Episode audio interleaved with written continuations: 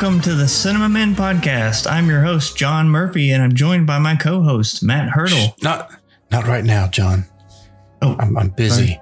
Listen, I've found a secret cave, Ooh. and I've gone into it, and it was it was it was dangerous. There were a lot of like traps. There were a lot of spiders. Uh, I had a I had a guy with me, but he he didn't make it.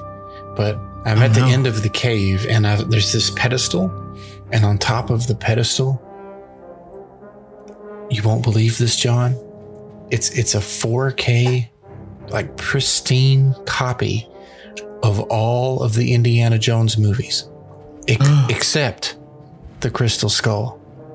No. It's it's perfect, and all I have to do is I have to swap out this other DVD set of Sharknado Blu-rays with the Indiana Jones set. I think they're going to weigh about the same. So here we go. There's the same number of Sharknado movies and Indiana Jones movies, right? Uh, I don't know, but you're going to have to chance it, There, I there definitely is. All right, here we go. You ready? I did it. I've got the 4K Blu-ray set in my hand, John. Wow. Wait, what? This- Oh no! Oh no, John! I forgot. I must have forgot about one of the Sharknado movies. I gotta go. There's a giant. Ah, Oh, no. ah, eh, no! Get out of here! Ah, ah, oh, oh, eat. oh, oh no! Ah, oh, oh, oh, oh. I think. ah, yes, I made it, John. I'm out of the cave. I've dodged the traps. Good. I got, I gotta, I've got to look at it. I've got to open it. Yeah. We, open I've got to see what's inside. Are you ready? I'm gonna open Yeah. it. Here, we- here we go. It's the moment we've all been waiting for. It's, it's beautiful, John. It's Uh, oh, don't. ah, Don't look at it. No, I can't. Look away. Ah.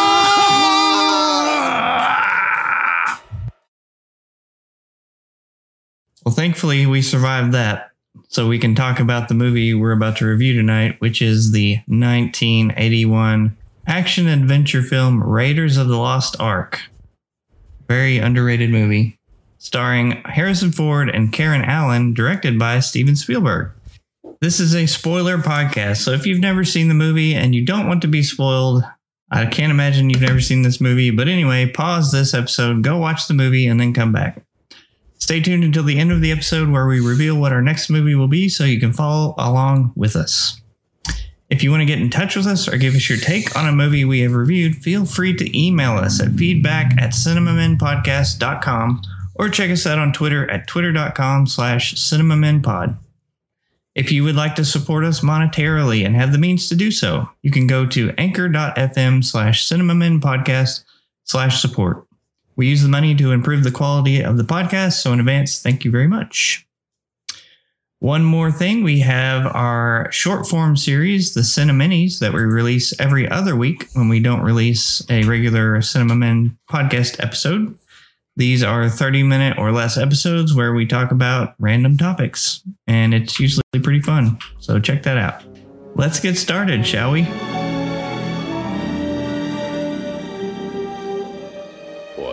3,000 years, man has searched for the lost Ark of the Covenant.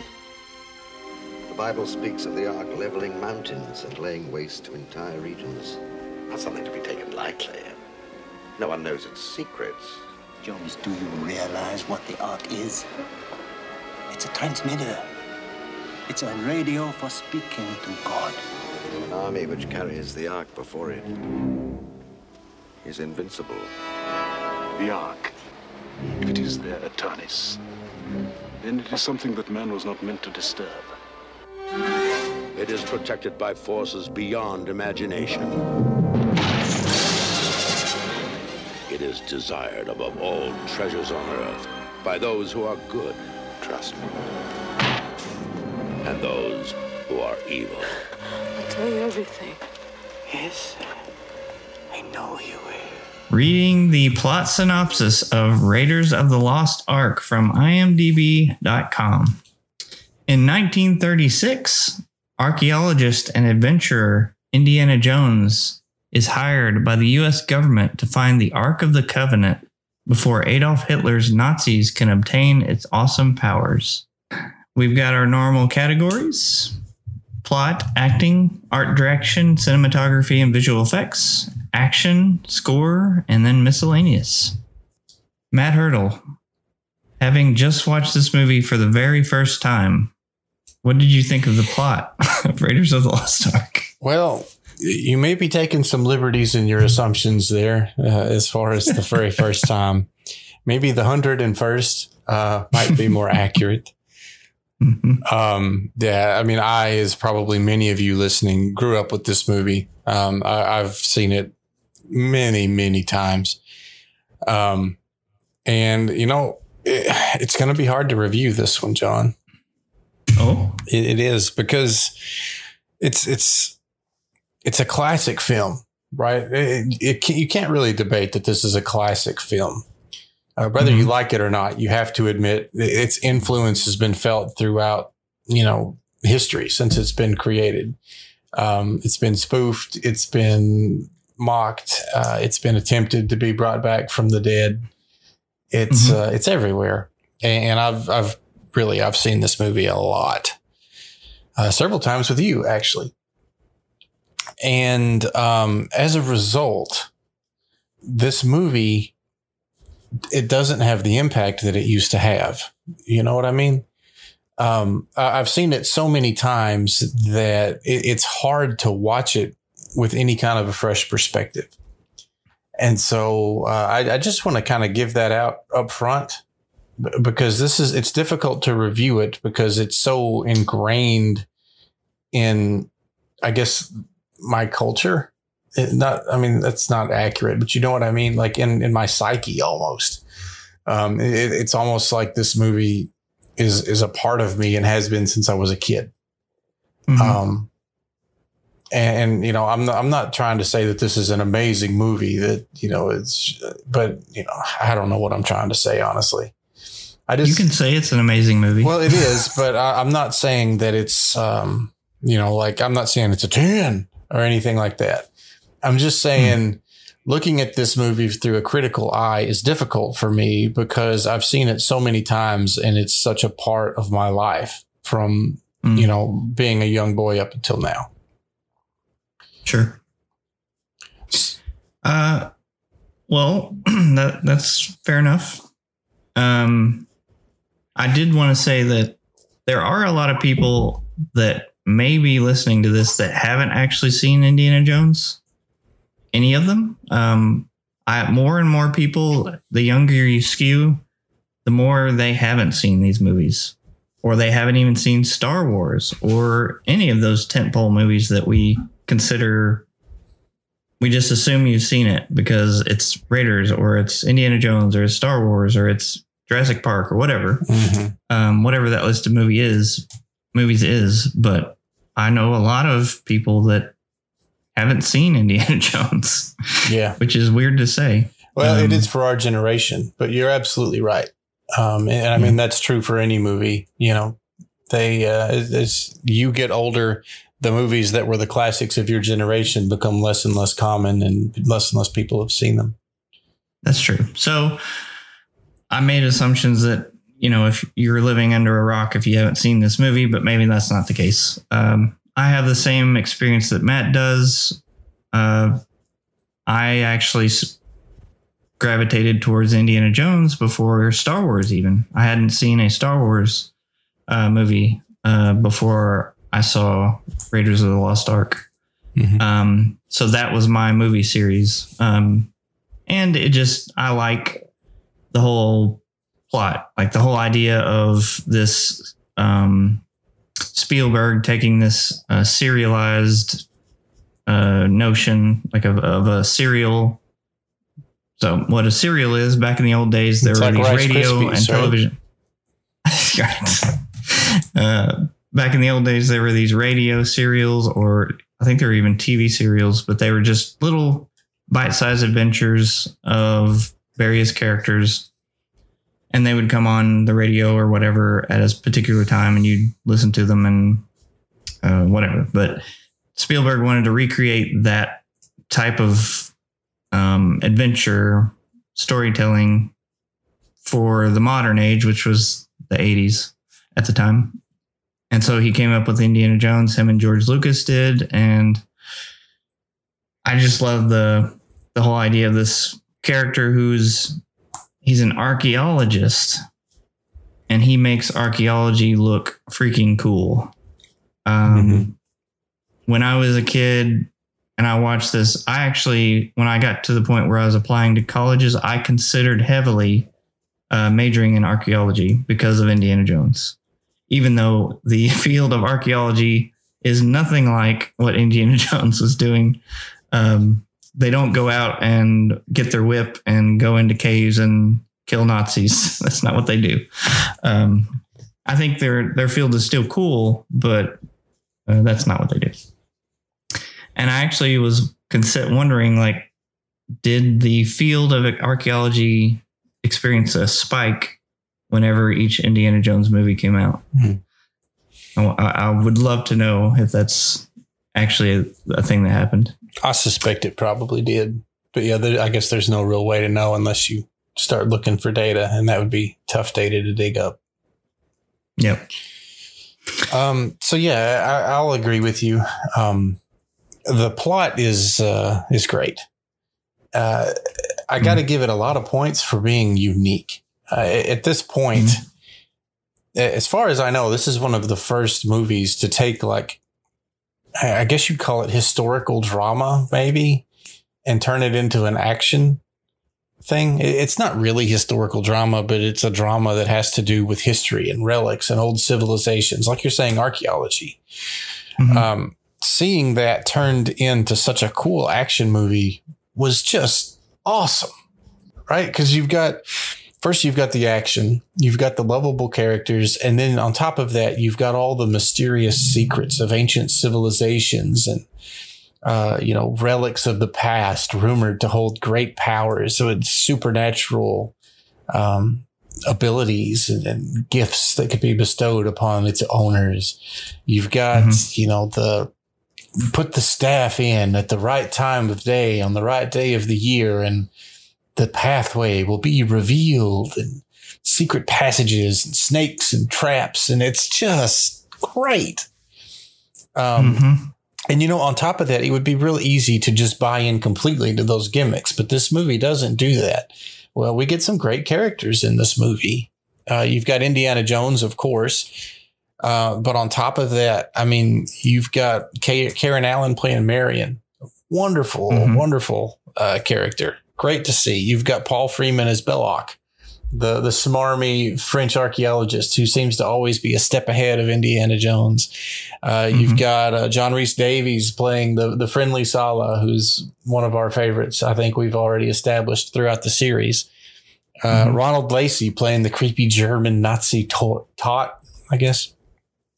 Uh, there's just Yep. so many great characters, a great story involving a Nazi plot to take the artifact for power versus, you know, the Indiana Jones and the Americans wanting to get it for archeo- historical value, but also to prevent the Nazis from getting it as part of an archaeological expedition, but also as sort of a war effort kind of thing. And it's just, man, wonderful plot. Yeah. It's it's really one of the best adventure scripts that has ever been written. Mm-hmm.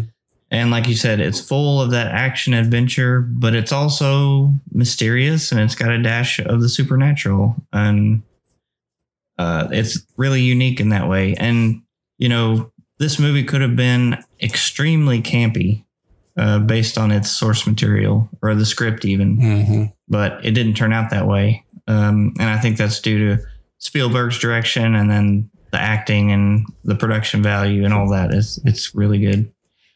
There's romance in this movie, but it's not that kind of sappy Mm-hmm. roll your eyes romance like Marion and Indy are they already have a history, but they're at odds with each other at the beginning. And Marion is not a character that is just a regular female damsel in distress. She's strong and she can fight for what she uh, believes in and all that. Mm-hmm.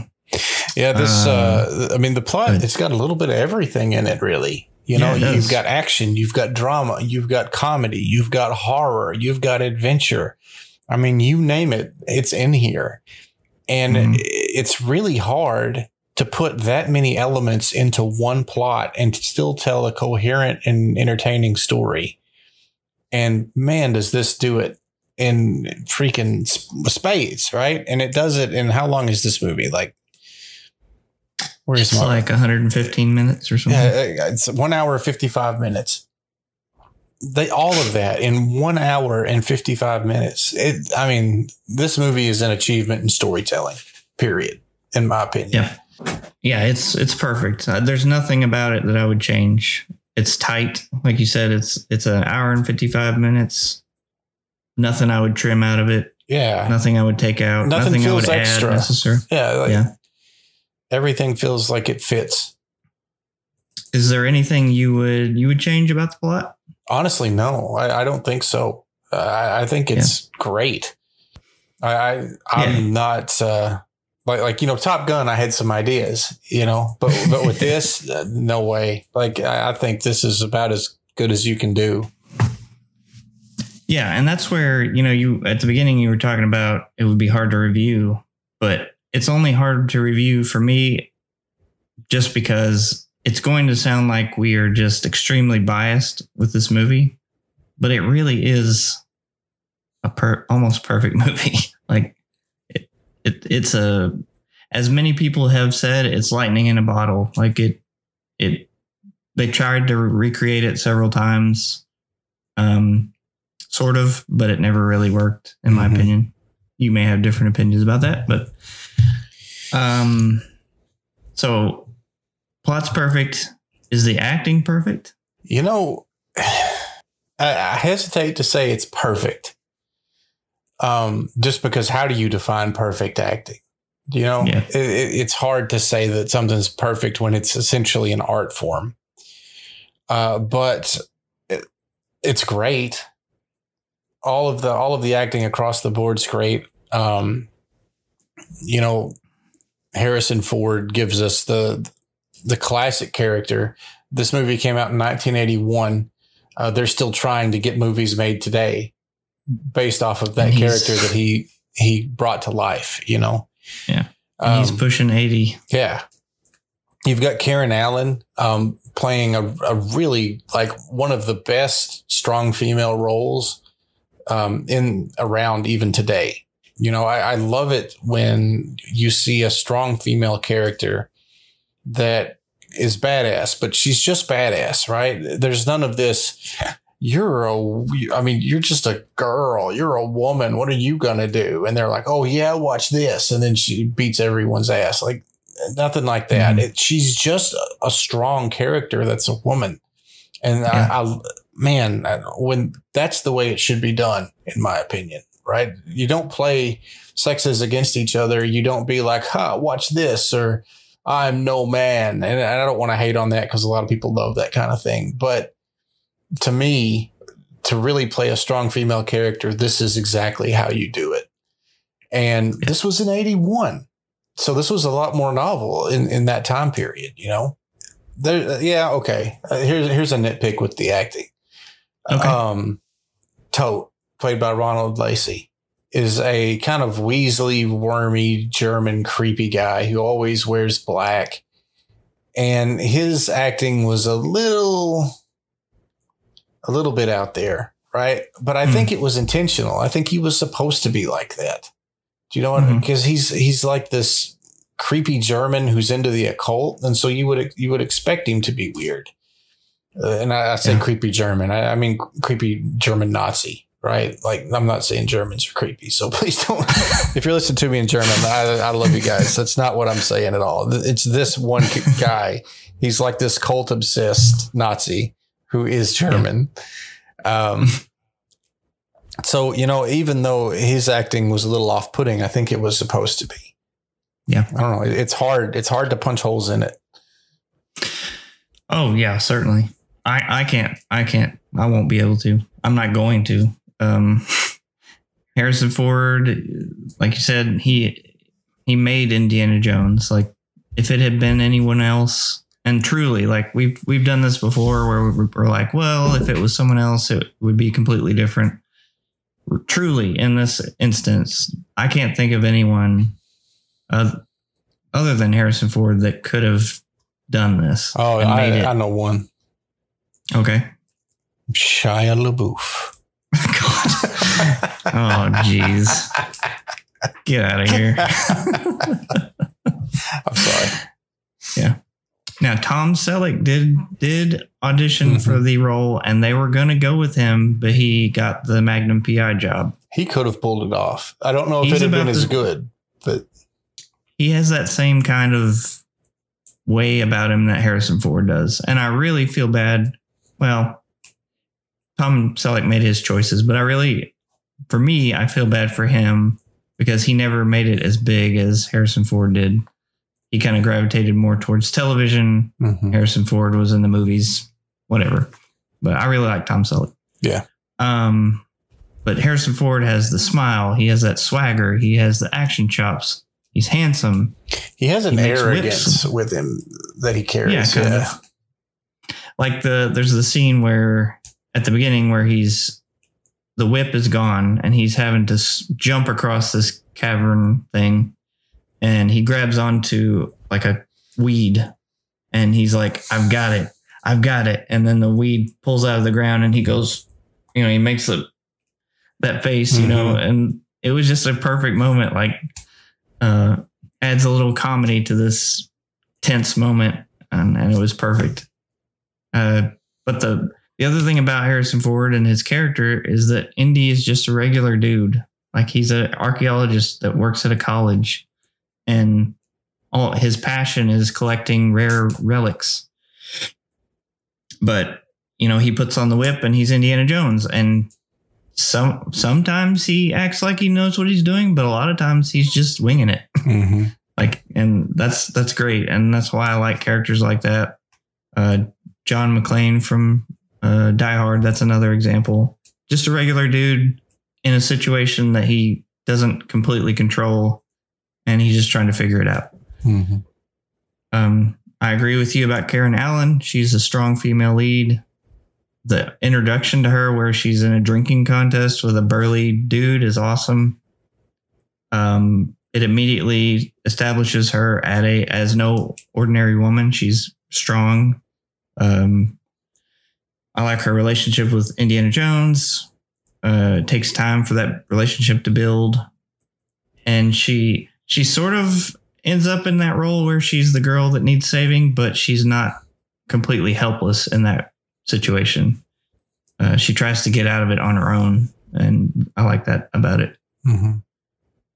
I like Paul Freeman.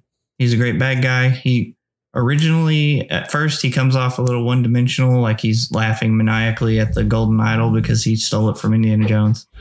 Um, but you find out throughout the movie that he he really only cares about the ark and he will do anything to obtain it, which means allying with the Nazis, even though he doesn't really agree with maybe what the Nazis are doing.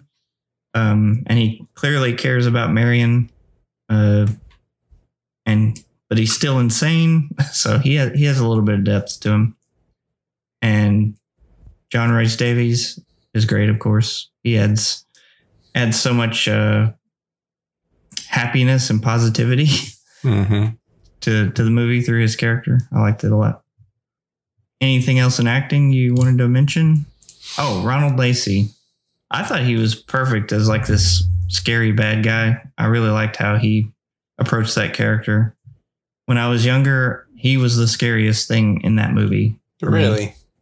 Yeah. The only part that this is a nitpick, but he at the beginning of the movie he's at in Nepal at uh, Marion's bar and he sees the medallion and he slowly brings his hand over and wraps his entire hand around the medallion and burns his hand. But any normal human would get close to that and feel the heat from it Mhm. and be like, "Oh, I probably need to grab something to, to carry this." But that would have uh, ruined the whole plot thread where they have part of the medallion that they got from his palm Right. but uh, that's that's kind of a nitpick. Anyway, go ahead. Did you have something? I don't. Yeah, I mean it, it's tough. It, there's not a lot. Like first of all, it's not a huge cast. You know, there's a lot of extras, really- but there's there's not that Yeah. many people in this movie really.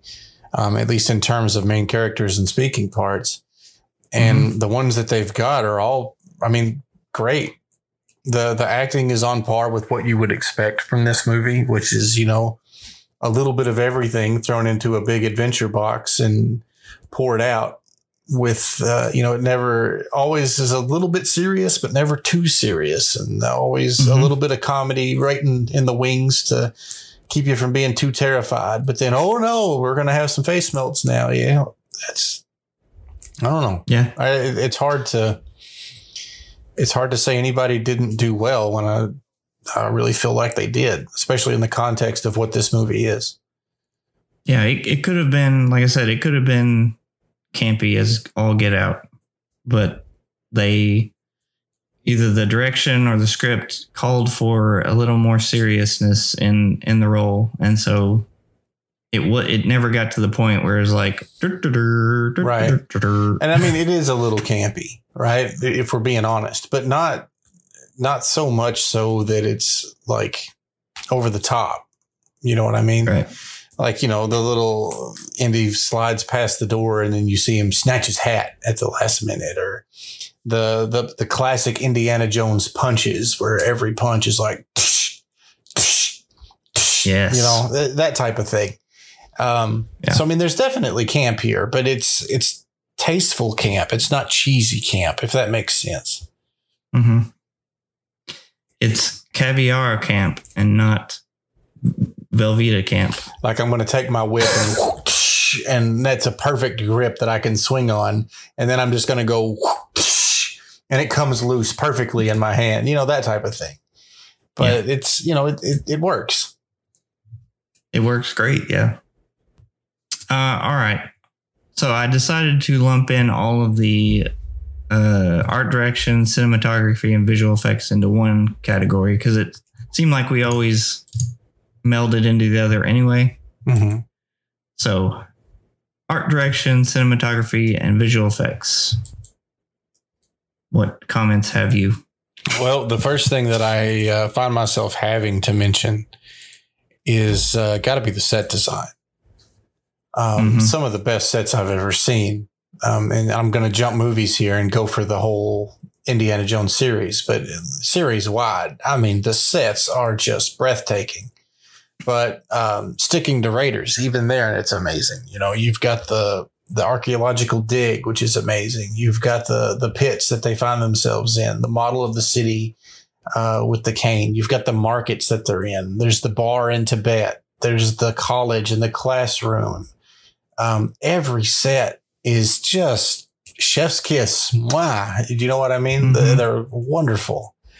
hmm Uh, so that's, I mean, that's definitely my first and strongest impression as far as this category goes. It's just these sets are so great.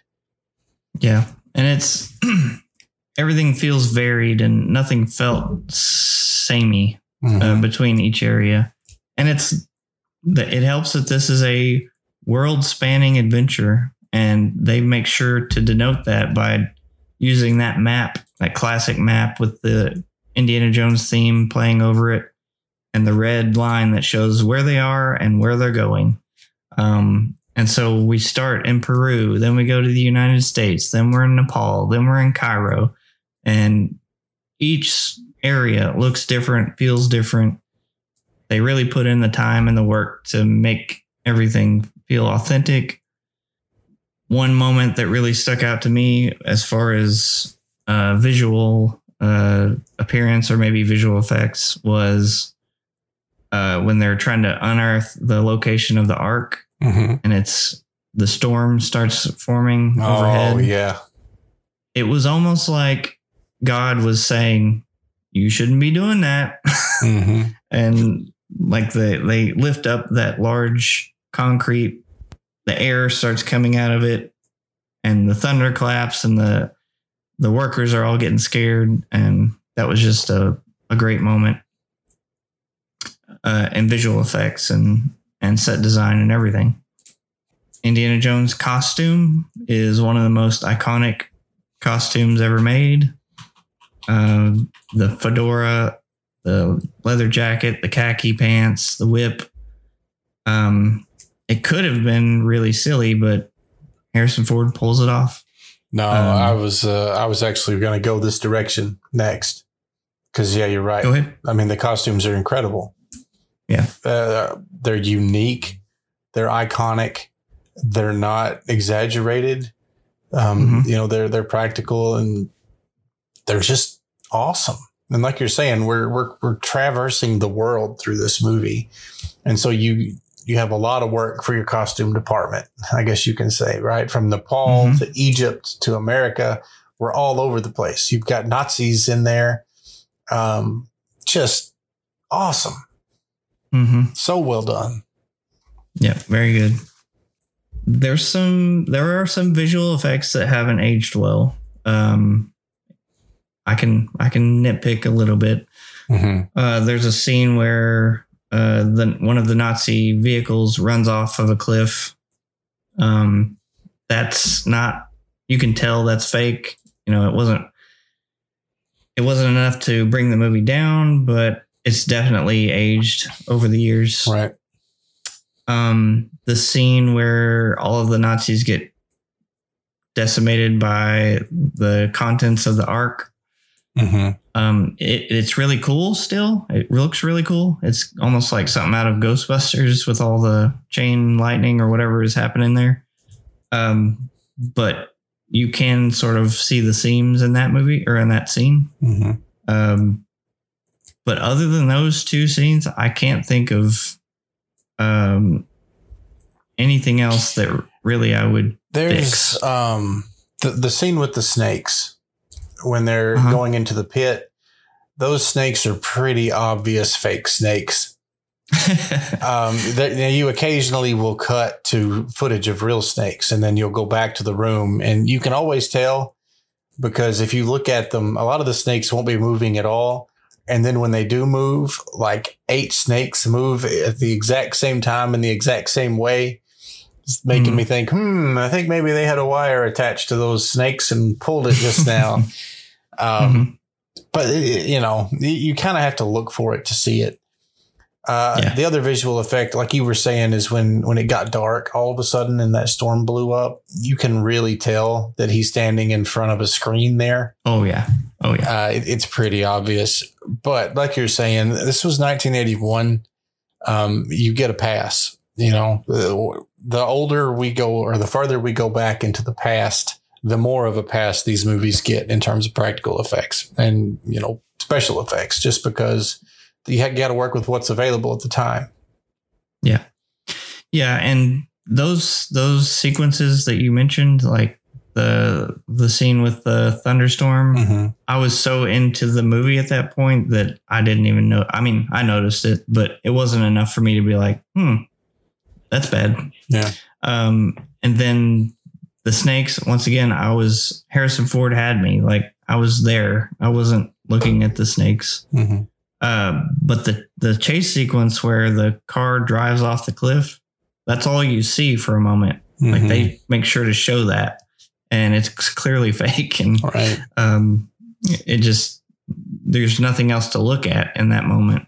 I was going to say, of course, we can't uh, we can't really talk about visual effects in Raiders of the Lost Ark without bringing up the face melting. Ah, yes.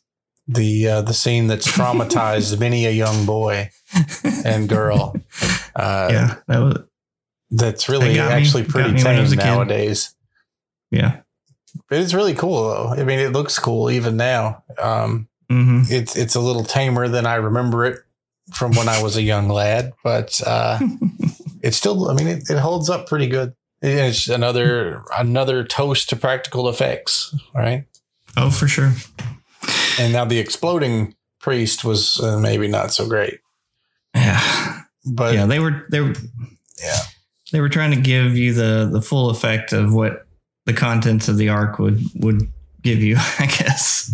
Mhm. Um, speaking of that, um, we don't really have a category for it, so I'll just talk about it here. But the whole mysticism around the Ark of the Covenant and God's wrath and all that stuff is so interesting to me. Hmm. Like, I'm not, you know, some people out there may not be of the Christian faith, but um, I am. And the Ark to this day has never been found. And there's stories about where it ended up in the Bible. It's referenced in the Bible many times. Um, no one knows really what it does. Uh, it's supposed to contain the Ten Commandments Mhm. and maybe some other stuff like rods and things like that. Um, and the armies would bring it into battle as kind of a uh, a way to defeat their enemies. This was all a lot of it was Old Testament stuff. But anyway, I just love the whole mysticism and un, unknown factor about the ark. Mhm.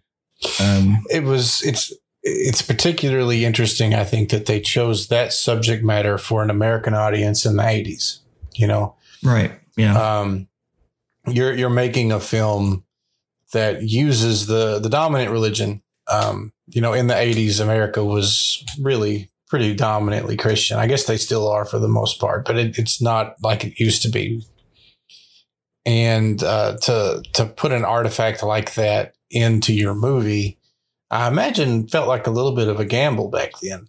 Uh, that paid off though Yeah. in spades because of exactly what you're saying. That they uh, they treated it, you know, with the respect, and it was uh, it wound up becoming this source of intrigue. I think for a lot of people who Mhm. saw this movie, just like you're saying. Certainly, yeah. And obviously, they took we we again we have no idea what the ark is or what it's capable of, and so Spielberg took liberties there and and decided what it would do if you opened it.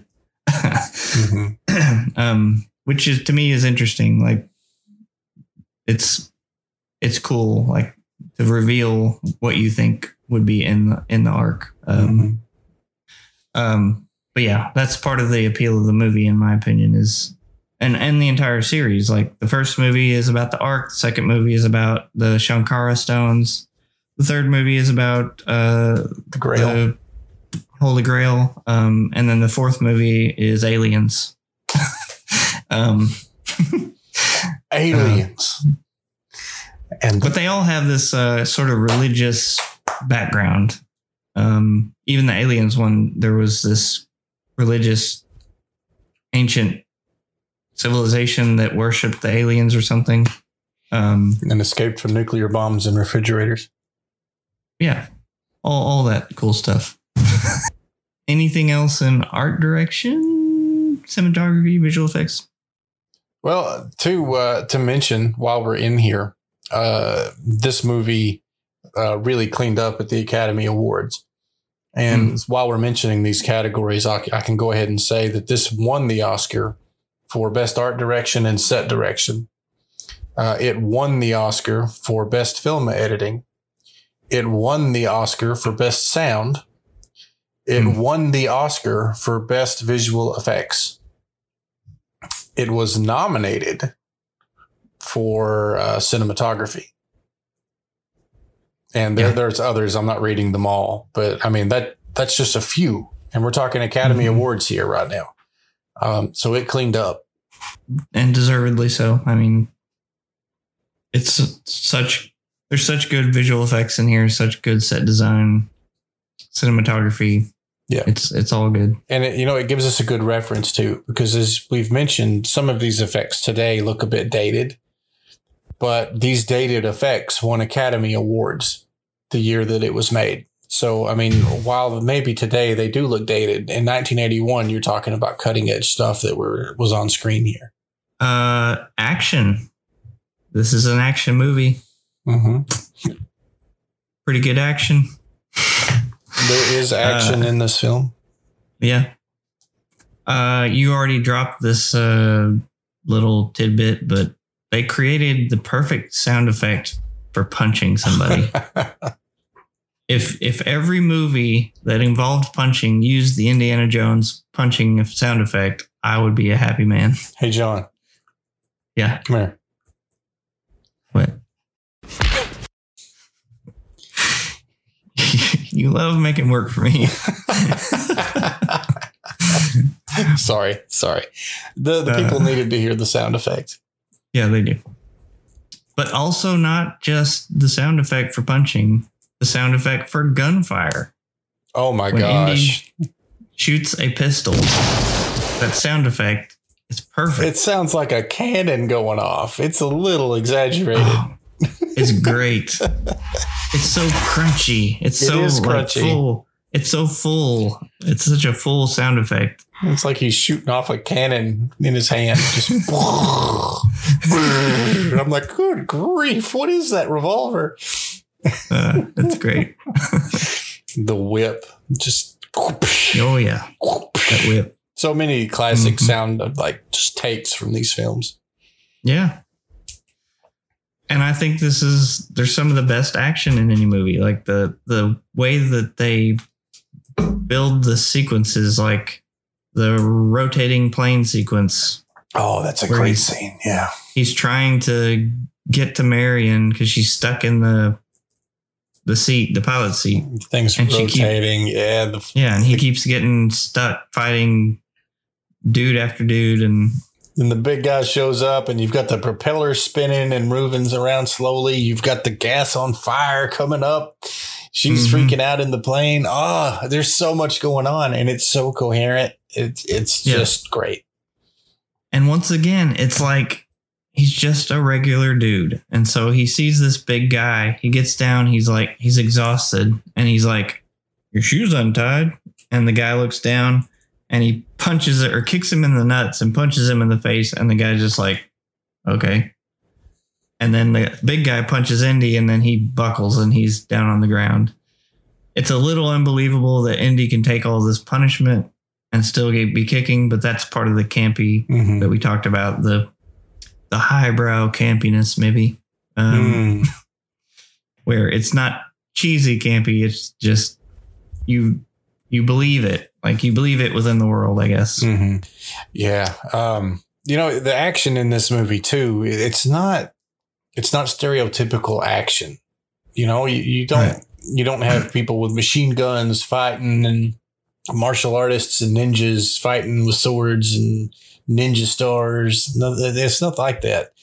It Mhm. you know, most of the action is just punching, right? It, it's just straight up like street fights. Uh, occasionally, you've got the whip that comes out. Occasionally, you get like the silly, uh, the classic scene where the guy comes out and does all the sword stuff, and he just pulls out his revolver and shoots him. perfect yeah perfect. Um, it, it's very kind of a non-traditional action, and, it's something that before this movie I had never really seen before. You know, like it's a car chase. Yeah, lots of car chases, but this car chase is you know through the middle of nowhere on dirt roads with uh, you know like jungle trees around and dust kicking up and there's horses involved and you know what it's Mhm. it's unique in that sense. And you know, I I don't want to say it's the first movie to do this because it almost certainly wasn't. But for me, it was the first movie I saw that did this. And mm-hmm. it, it really captured my imagination because of it. yeah yeah and that that truck chase sequence that you were just talking about i mean it's he he's on a horse he makes his way to the truck that has the ark he gets in the truck that has the ark he's driving it and then he's fighting off these nazis by running them off the road. He gets thrown out of the truck almost dies but ends up crawling his way to the back of the truck and uses his whip while he's he's dragging is being dragged behind the truck gets back on the truck gets to the side of the truck knocks the guy out that's um, driving the truck throws him in the front and he gets run over and then he runs Belloq off of the road and gets away so It great. is- it is pulse pounding. It's interesting. You can't look away. It's one of the greatest things I've ever seen. Yeah, it, it's good. And you know the the opening sequence, right? You could consider Mhm. that action, and the only action is him Oh, yeah. running away from traps. There's a giant boulder rolling after him. One of the most famous scenes in movie history. You know, Mhm. he, he's running th- through this trapped cave while a giant boulder is rolling down the cave trying to squish him. Um, and and you know, there's that's the action. Is it's just him escaping. You know, there's a door sliding. He's got to jump over pits and slide under closing stone doors, and it's just it's great, man. It's unique and it's captivating. It grabs your imagination. It makes you, you know, imagine exploring these old temples and caves, dungeons, hmm and just Yeah. mm, I love it. That's why little John wanted to be an archaeologist. Didn't work. Probably for the better, but we probably wouldn't be doing this podcast today. no. We'd be doing the Uh, cinema archaeology podcast, or the We'd archaeology be talking man, or We'd be talking about the uh, the adventures we went on. Yeah. and the idols that we found. we went down to I don't know Indiana, and Indiana. we found a arrowhead in a ditch. that would be our kind of adventure. And then a week later, we're like, "Oh, that arrowhead we found! It wasn't a real arrowhead. It was just a rock." It was plastic. oh, score! Pretty terrible score. oh, geez, come on. We've already, we all know better than that. I mean, Yeah. and I'm, I'm, I'm just going to come out and say it, and I hope I don't make you mad by saying it, but we're talking about quite possibly the most iconic theme of all time here. It's John Williams' best. I mean, it's my favorite of his for sure. And I'm pretty sure we will have just we'll we'll have already released a cinemini about film scores and where we talk about this very thing. But it get the Raiders March, which is the Indiana Jones theme, is perfect. And what's great about it is they don't it doesn't show up until a few minutes into the movie. Mm-hmm. Like we're introduced to Indiana. That's another thing. We're introduced to Indiana Jones from the back, and we have we don't even see his face until a few minutes into the movie. Mm-hmm. Um, that's a it's a great reveal. He turns around and he comes walking towards the camera, and the shadows part, and you see his face. That's a So- great a great moment. That's something that I kind of wanted to talk about.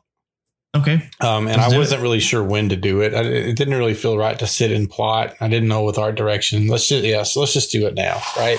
Okay. Because I feel like that intro, the the introductory sequence to Raiders of the Lost Ark and to the character of Indiana Jones for for popular audiences, is one of the greatest intros of all movie time. Yep. Um, you know, Mhm. like you're saying, we're introduced, we're, we're thrown right into it there's not a lot of talking. You just see Indiana Jones and he's going through this cave, kind of exploring. He's got uh, he's got two guys with him, I think, at the start. Mhm. And you know, you see him like Indiana is like, stop, wait, don't. You know, he like pokes a rock with a stick and darts shoot out and uh, you know, there's spiders all over him. The little spider gag is real funny where the guy's like, Oh, there's yeah, a spider. on-" He's got like two tarantulas on his back, and then he's like, turn around, and he's like 25 or 30 on him. Yeah. Um, you know, and you get you get this dungeon dive right. I mean, just right from the start. Don't even have the credits, nothing, just right into it. You get the boulder scene, you get the, the switching the golden statue for the sack of sand. Um, he he runs out and uh, there's a betrayal and all of this happens just i mean it's just immediately right and the Mhm. way that the effect that that has is it just immerses you instantly in this film you know th- there's no introduction there's no you know somebody's flying into the city to see dr jones and say hey because they could have they could have started with just the ark ark Yeah. you know what i mean Yep. Yep. but they didn't they they introduced us in such a perfect way that uh, honest to goodness i feel like that intro is one of the best character and genre franchise whatever you want to say intros in film history Yeah. I have no argument there. I, I love it to death. I mean, it's it's a great, like you said, most movies will start a lot more tame than that one, than this one does. Um, and I don't know why, because you would think they would look at movies like this and the the feelings that it makes the audience feel whenever that happens, and just replicate the crap out of it. You know, Mhm. try to try to make that magic happen again. Um, and some movies do it, of course, but not a lot. Um, not a lot can pull it off. The the effect that you get because as you mentioned the theme which is what we were originally going with here you don't really Mhm. get that until later on you know Yeah, when he's running away from the I forget the name of the native tribe, right uh, but he's running away from them and he's yelling at Jacques, who I'll start the talk boat about in a moment. start the boat Start the boat, Jacques. and Jock's fishing and he doesn't want to he's, He's like i got a bite He's got a, the biggest fish ever so on, good. and he's start the boat. Um, Jock. and then when he when he swings from the the branches to get next to the boat, that's when we first hear the theme. And he's swimming towards the boat, and then it starts building.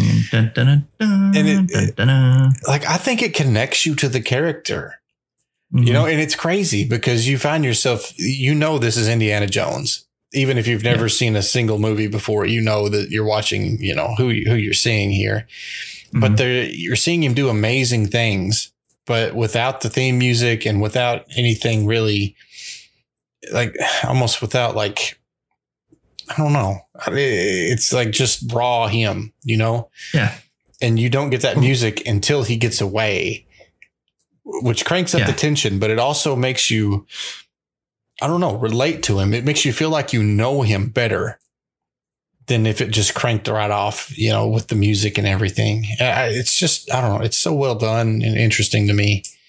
And I wish I could articulate what I'm trying to say better, but well, we, I don't know, but the the thing like they only play the Raiders March when Indy is doing something extreme, and and that's not always like he like running from the boulder. Obviously, they didn't they didn't do that, but when it's they only play the Raiders March when he's doing something.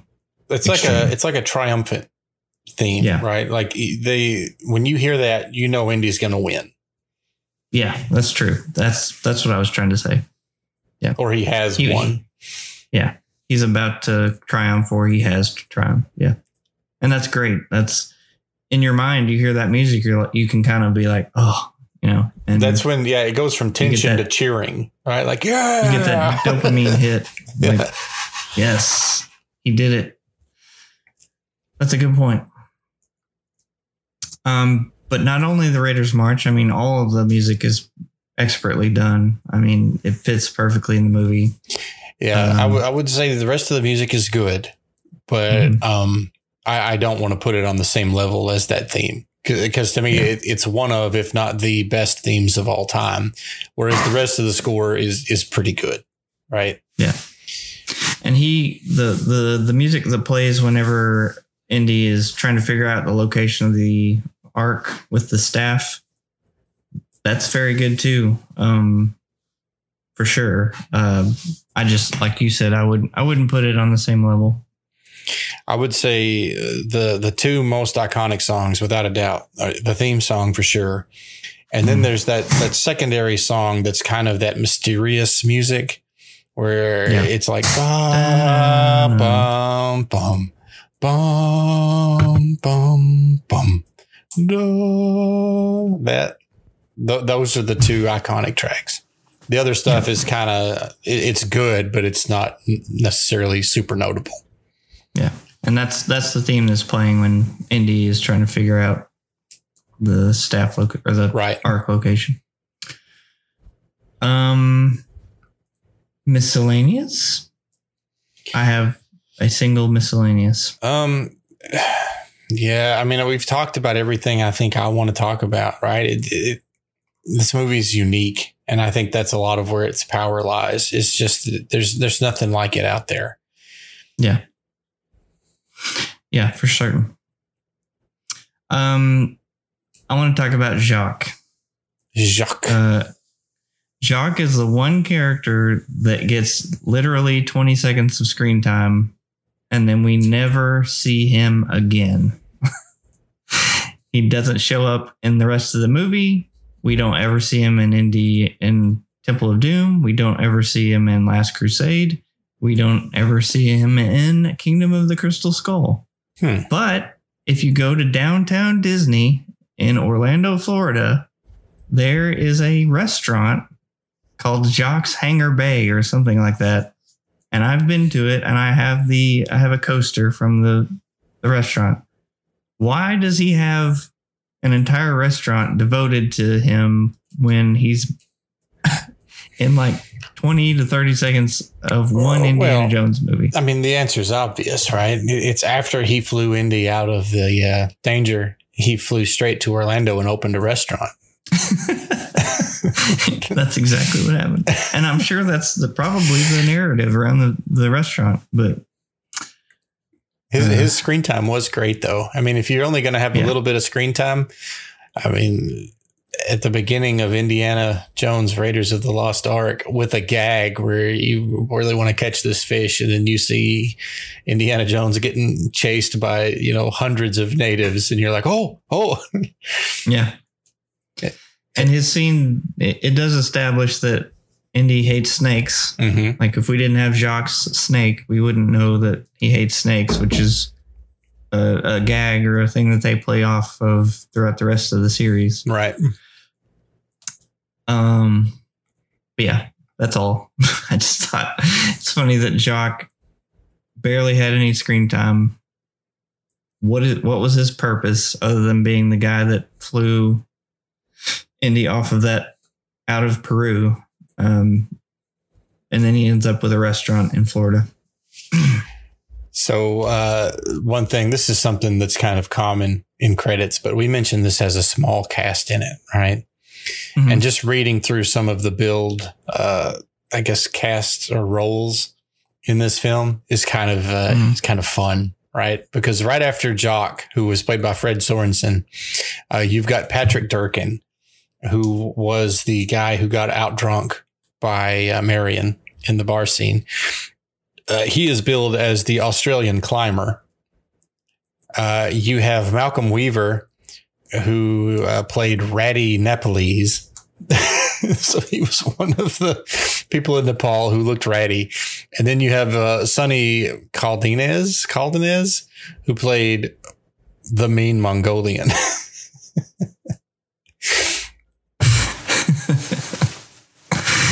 Uh, that's funny. Good names, better than like Mongolian number three or something like that. right. And then there's some of that in here. Um, you've got Matthew Scurfield, who played the second Nazi, Ah. but there's not a lot of it. Okay, Matt Hurdle. Um, overall thoughts and your star rating for this movie? So, as I said in the beginning, um, th- this is a hard movie for me to not show bias to when I'm reviewing it because it's such a part of, I guess, me and my journey with movies. Um, from the time I can remember, you know, walking, I've been watching this film, uh, which maybe not great because there's some pretty scary stuff in it, but I'm going to say at least from the time I was four or five, I've been, I've loved this movie. Um, and it not only me, but my family loved it as well. You know, so I've got I've got memories of this film, not just loving the film, but I've got family memories attached to this. Um, you know, sitting down, loving it, my dad loving it, my mom loving it, my sister loving it, everybody liked this movie. Uh, it's fun, it's adventurous, it's got a little bit of everything. It's got romance, but the romance isn't just ridiculous and overblown. It's got adventure in spades. It's got great action that's unique. It's got horror elements. It's got mysterious elements. Um, the the historical stuff, eh, all of it. it it's just it's just really really good. Um, and it's hard for me to look at this and try to poke holes in it when I'm so fond of it personally. So uh, everybody, please take that into account. Um, I don't want to say it's a perfect movie, but it's a near perfect movie. Um, and I have to be careful here because as much as I love Raiders, I love The Last Crusade even more. So I can't give this a 10 because then I'd have to give The Last Crusade an 11. you could give it a 10. So with Also- with Raid, well, no, because I think it's better. I'd have to give it a 10 and some. because that 10 with means heart. if I like a movie better than this, then this can't be a 10. Do you know what I'm saying? Because there's something I like more than this. So Yeah. uh, I'm gonna come in. Uh, I'm gonna I'm gonna start with a high eight, and I'm gonna roll that up to a nine because this is uh, this is a nine in my heart. Okay. Nine out of 10. It- it's actually probably a 10, but like I said, the, there are other movies I like more than this, even though I love this one. So I'm giving it a nine. Mm. Okay. Um, yeah.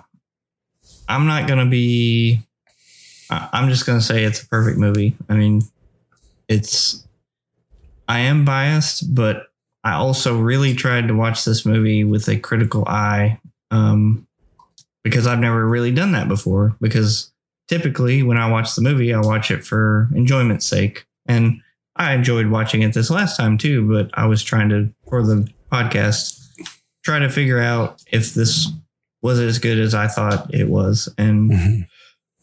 I honestly couldn't, uh, other than the little nitpicks I've said throughout the episode, I can't think of anything that really brings it down for me. Um, this the plot is a great plot. Like it's cohesive, it's tight. There's not a lot of fluff. It's just perfect.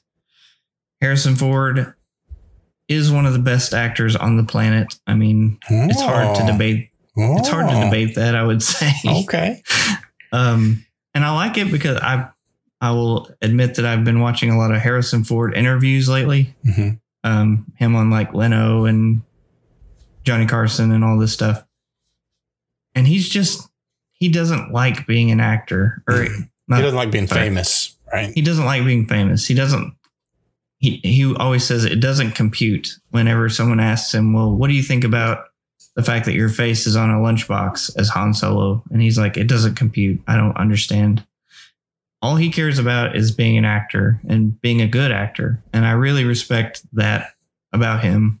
Um, he's just he doesn't like to make public appearances. He doesn't like to talk in public. He just wants to do his job and then go out in the middle of nowhere and be with his family. Mhm. Um, I think that's great.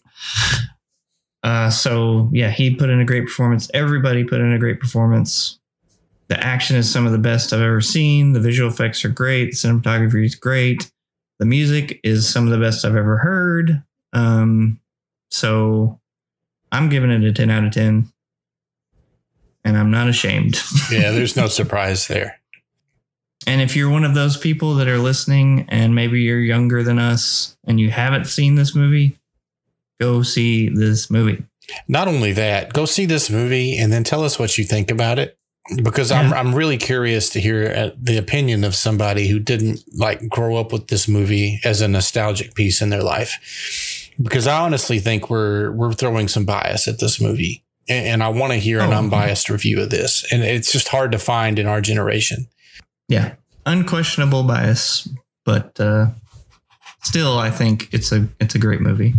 I mean, I, I, I'm sure I speak for both of us when I say we we both grew up, you know, pretending that we were Indiana Jones exploring caves and, and swinging across pits. Like that's what I mean when I say it's ingrained into us. You know, like we've been Mhm. pretending to be Indiana Jones as long as we can walk. Yeah. You're not wrong. I always wanted a, a bullwhip too. But- yeah, same. No, no. The The one- parents shut that down. And for good reason, because you can actually lose an eye. You'll whip your to- eye out, kid. You you can actually hurt yourself seriously using a real bullwhip. Um, all right. How about some Spice Awards? Uh, we have Best Actor, Most Underrated Performance, Favorite Scene, and Favorite Quote. Best Actor, Matt Hurdle. Um, well, I mean, there's no surprises here. I don't think. Uh, it's Harrison Ford. The Hebrews took the broken pieces and put them in the ark. When they settled in Canaan, They put the Ark in a place called the Temple of Solomon, In Jerusalem. where it stayed for many years, until all of a sudden, whoosh, is gone. Where?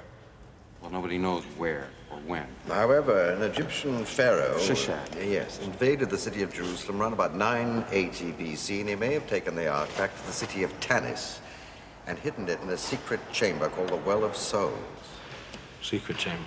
However, about a year after the pharaoh had returned to Egypt, the city of Tanis was consumed by the desert in a sandstorm which lasted a whole year, wiped clean by the wrath of God. Obviously, we've come to the right men. Now, you seem to know uh, all about this Tanis. Uh, No, no, not really. Ravenwood is the real expert. Abner did the first serious work on Tanis, collected some of its relics. It was his obsession, really. I mean, this is Indiana Jones is the Harrison Ford show. Everybody else is a supporting actor, um, even the bad guys, right? Uh, he owns the character. He creates the character in this series. Um, he's believable. He's funny, but he also keeps it lighthearted. But he also keeps it scary. But he also keeps it dangerous. But he also keeps it cool. You know, like he Mhm. does it all. Um, I got to hand it to him, hands down. Uh, surprise, same for me. Mhm. Um, I pretty much had my spiel about Harrison Ford just previously, but uh, I, I I just respect him as an actor. I think he does a great job in this movie. He creates one of the most iconic film characters ever. Um, even to this day, like they're they're making this new movie with uh, James Mangold directing it. I'm very apprehensive about it, but at the same time, I really want to see Harrison Ford put on the khakis and the Mhm. leather jacket and the hat again. Um, I'm afraid that he's going to look really old and out of place because he is almost 80 years old. Um, but at the same time, I will be at that movie theater and watching that movie, hopefully on day one. Mhm. Um, so I just, I really like him. Uh, I can't think of anybody else that would do as good of a job as he did in this. That's my pick. Uh, so unanimous decision. Harrison Ford is best actor. Most underrated performance. So for this one, um, I had to go with Karen Allen, who played Marion. I Marion. learned to hate you in the last 10 years. I never meant to hurt you. I was a child. I was in love. It was wrong and you knew it. You knew what you were doing. Now I do. This is my place. Get out! Mohan, Temigru, Bulianu. I did what I did. You don't have to be happy about it, but maybe we can help each other out now. I need one of the pieces your father collected. Bronze piece about this size with a hole in it off center with a crystal. You know the one I mean? Yeah, I know it. Where's Abner? Where's Abner? Abner's dead. Um, she she took this role as uh, kind of a rough and tumble street smart, I guess you'd kind of say, but that's not really accurate. Uh, I guess maybe just wise, um, well traveled, maybe cultured. I don't I don't know exactly what the term is, but she Yeah. plays this lady who knows what's going on, right? Like she can handle herself, even though she winds up getting kidnapped into wicker baskets and things like that. She's she's clever, she's capable, um, and you know to be able to to run a bar and, and drink um, the Australian climber under the table, uh, you've got to have some pretty serious fortitude. Um, she was believable, uh, a little um, exaggerated at times, but lovely all the same. Uh, great performance, and um, the movie wouldn't be the same without her. I don't think. hmm No, you're that's hundred percent right. She she really owns that character, and she's a good uh, supporting character to Indiana Jones. Mm-hmm.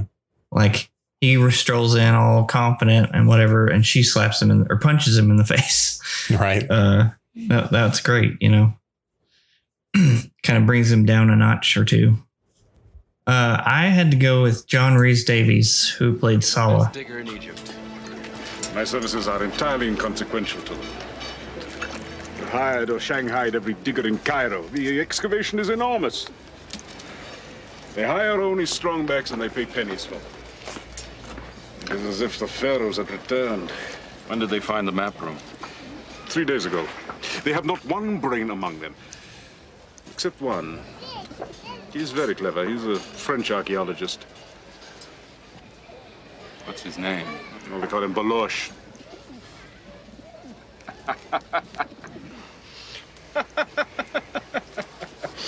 Belloq. Belloq.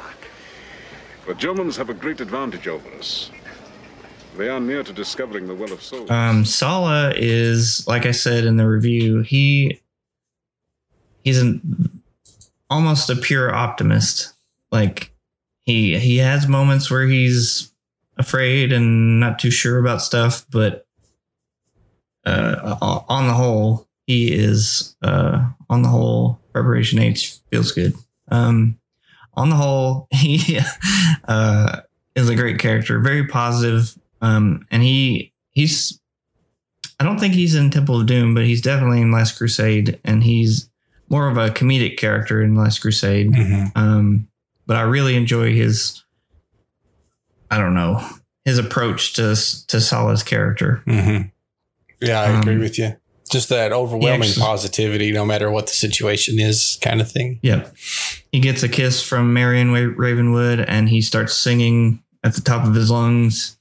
Um, it's just, just good stuff. He saves Indy's life uh, by catching the date before he throws it in his mouth, the, the poisonous date.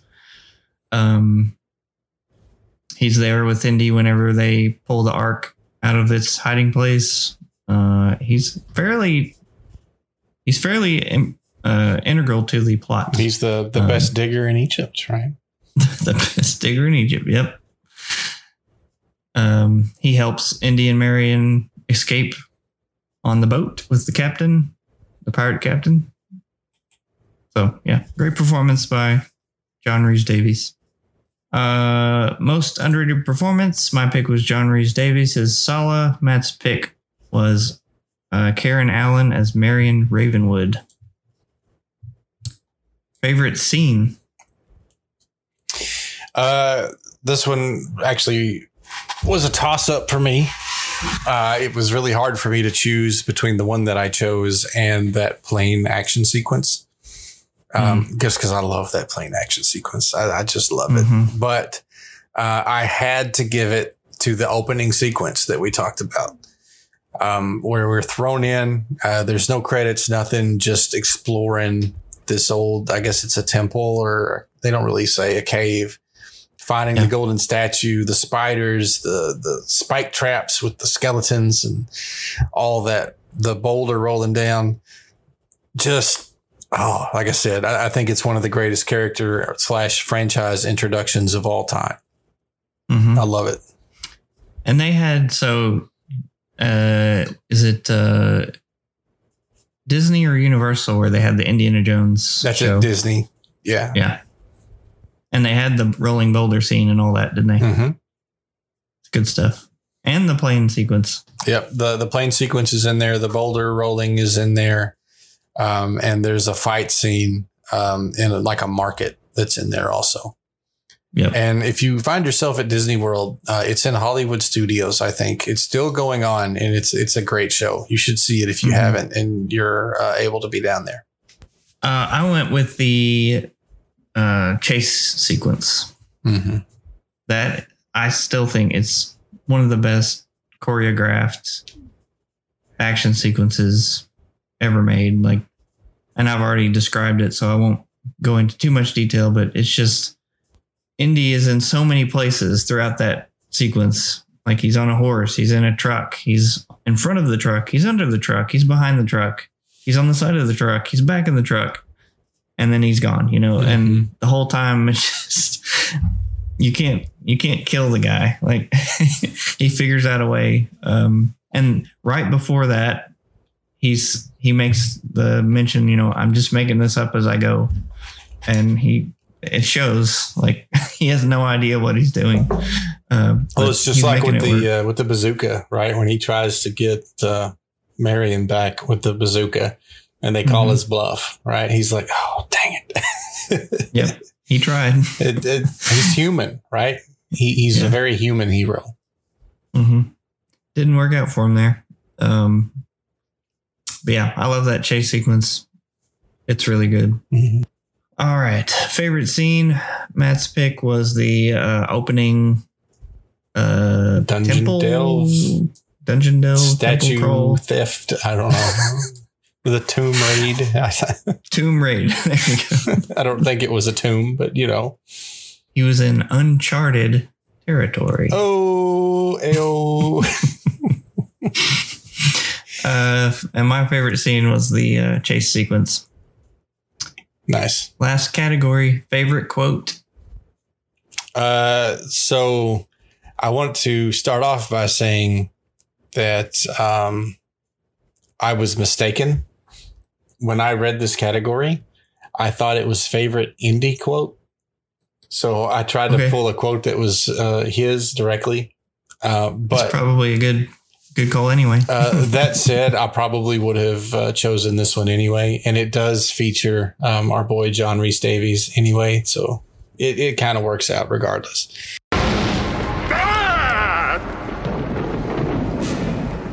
Sorry, Indy. Indy? Why does the floor move? Give me your torch.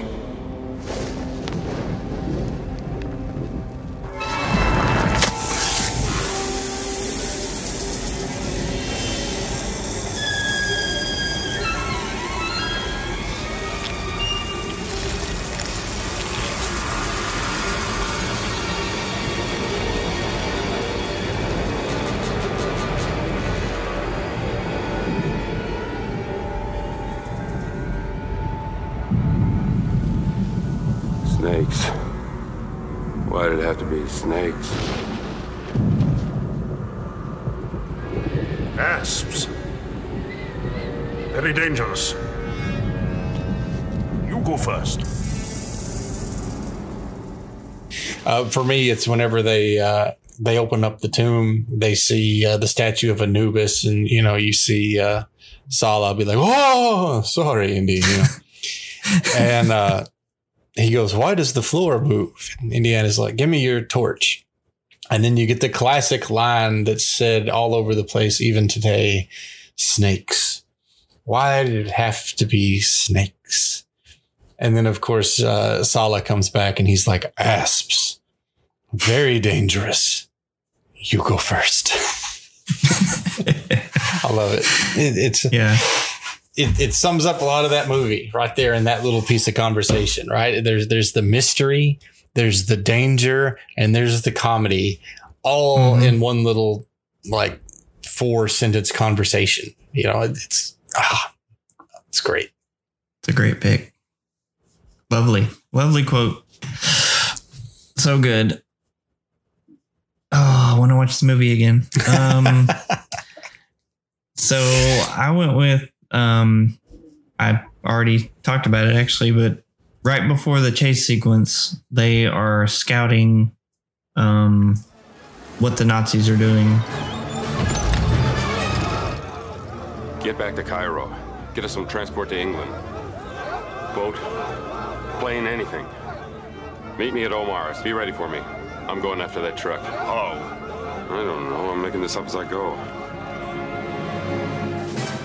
And Indiana talks to Marion and Sallah, and he says, uh, "Meet me at Omar's. Be ready for me. I'm going after that truck." And Sallah says, "How?" And Indiana says, "I don't know. I'm making this up as I go." And then he takes off. You know that oh it's so good and yeah it, it, it's again it, it puts that human i guess it shows you that indiana jones is human right he doesn't know what he's doing he's just improvising Yeah, he's an archaeologist. He's he's a collector of fine relics. Uh, but usually, whenever he's trying to find these relics, there are other more bad people trying to find them as well, and so he has to do what he has to do. Um, it belongs in a museum And and you know that that quote it reminds me of another scene that we haven't mentioned that I love in this movie, and that's when he gets on the submarine and he winds up Mhm. like knocking out the the German guy, and he he gets the clothes, the uniform, and he's Oh, yeah. all like shattered, shabby, and it's not buttoned up, and the guy's like dressing him down, and he's like, oh, and he's like putting himself together, and then he's just like, ah, and punches the guy out, and then in the next scene, you see him shuffling in the back, and he looks like his jacket's a different color from everybody else's, and everyone's just like, ah, that's the new guy, I guess. It's, it's, it's Yeah. great. Yeah. And before he does that, uh oh yeah, the the the first suit he finds it's too small. Yeah. And so he can't even button it Yeah, up. it's just like hanging over him. His chest is bare. yeah. It's really good. Uh, my favorite quote was uh, when Indy says, I don't know. I'm making this up as I go.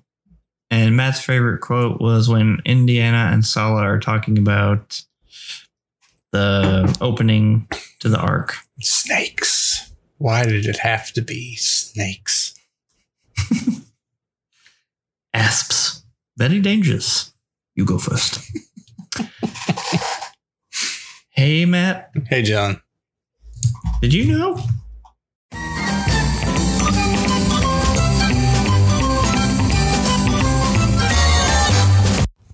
Uh, when Brody first goes to Indy's house to discuss the mission, Jones is dressed the way he is because he is entertaining a young woman in his- bedroom. The script originally planned to show her before moving to the next scene to give Indy a more worldly persona, like James Bond. However, her appearance was cut as Steven Spielberg thought that being a playboy did not fit Indy's character. Um, so we, we mentioned the uh, the Indy punch, the right?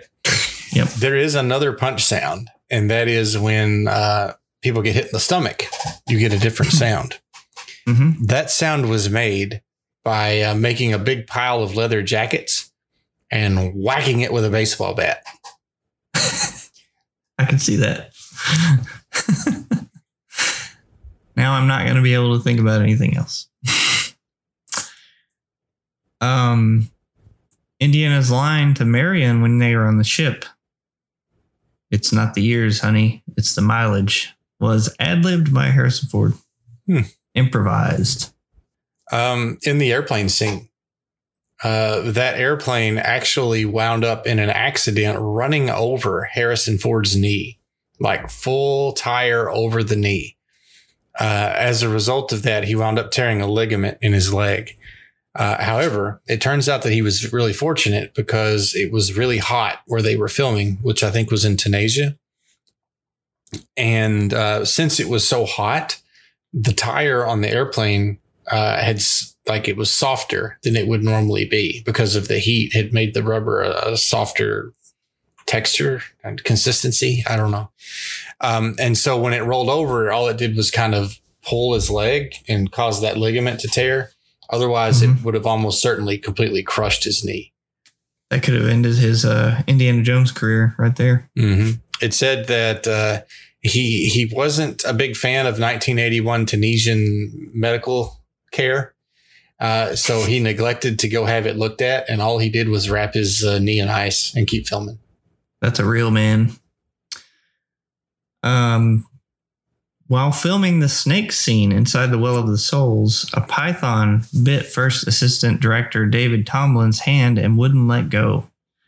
Tomlin cal- calmly asked someone to grab the python by the tail and whip it so that the snap would send a wave up the snake's body and force it to let go. A stagehand did just that.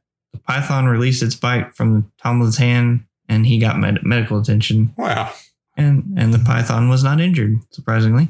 I've never heard of that technique, but I don't know much about snake wrangling. To be fair, Just whip it. whip it good. Dun, dun, dun. So uh, while they were filming in Tunisia, uh, nearly almost everyone, like like seriously, like all of the crew, all of the cast, wound up getting sick from eating the local food. Uh, one person was spared. Do you know who that one person was? Uh, Harrison Ford. It was director Steven Spielberg. Ah, And he said that he was uh, he was able to not get sick because he only ate food that he brought with him to Tunisia, and Smart. he only brought one thing: cans of Spaghettios. Ugh, Right? no. I'd well, I can't say I'd rather be sick, but Steven Spielberg, one of the most famous directors of all time, on the set of his movie, and he'll only eat cans of Spaghettios. Indiana's kangaroo hide bullwhip was sold in December of 1999 at a Christie's auction house in London for $43,000.